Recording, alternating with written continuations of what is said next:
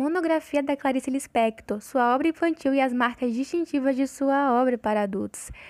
Clarice Lispector nasceu na Ucrânia, na aldeia de Cheltnik, no ano de 1920. Os Lispectors imigraram da Rússia para o Brasil no ano seguinte e Clarice nunca mais voltou à pequena aldeia. Fixaram-se em Recife, onde a escritora passou a infância. Clarice tinha 12 anos e era órfã de mãe quando a família mudou-se para o Rio de Janeiro. Entre muitas leituras, ingressou no curso de Direito, formou-se e começou a colaborar em jornais cariocas.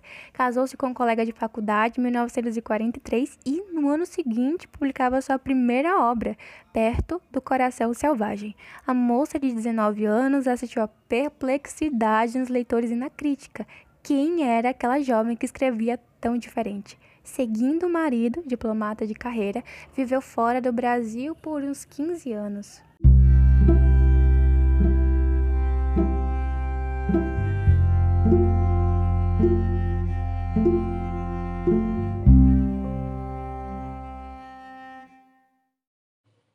O objetivo de Clarice em suas obras é o de atingir as regiões mais profundas da mente das personagens para aí sondar complexos mecânicos psicológicos.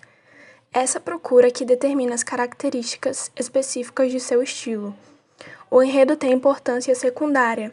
As ações, quando ocorrem, destinam-se a ilustrar características psicológicas das personagens.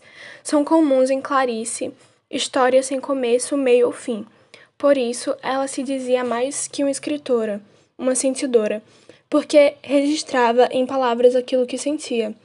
Mais que histórias, seus livros apresentam impressões. Romances. Perto do Coração Selvagem. A Noite, 1944. Lustre. Agi, 1946. A Cidade Sitiada, A Noite, 1949.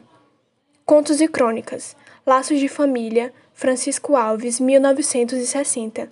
A Legião Estrangeira, 1964. Literatura infantil. Mistério do Coelho Pensante, João Álvaro, 1967. A Vida Íntima de Laura, Sabiá, 1974.